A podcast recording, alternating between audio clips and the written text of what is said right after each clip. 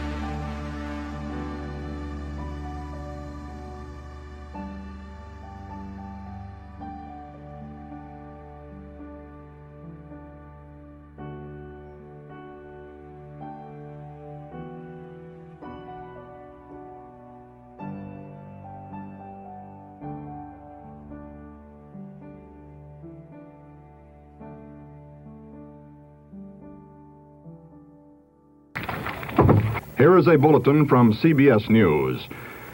In Dallas, Texas, three shots were fired at President Kennedy's motorcade in downtown Dallas. The first reports say that President Kennedy has been seriously wounded by this shooting. Then it was back to the soap opera, but not for long. Soon after, Walter Cronkite was back, reporting from the CBS newsroom, complete with rotary telephones and wire machines. This picture has just been transmitted by wire. It is a picture taken just a moment or two before the incident. If you can zoom in with that camera, we can get a closer look at this picture. And almost exactly one hour after his initial bulletin, this now famous announcement.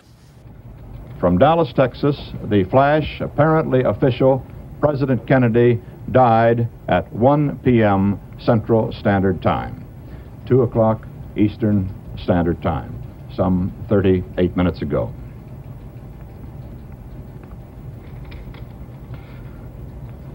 Vice President Lyndon Johnson has left the hospital in uh, Dallas, but we do not know uh, to where he has proceeded. Uh, presumably, he will be taking the oath of office shortly and become uh, the 36th President of the United States. Vous venez d'écouter un document authentique du 22 novembre 1963, quasiment en direct, et ensuite l'intervention de l'un des journalistes les plus célèbres des États-Unis à l'époque, Walter Cronkite, qui avait interviewé Jack à Yannisport deux mois plus tôt et qui, sous le coup de l'émotion, à l'annonce de sa mort, ne put trouver les mots.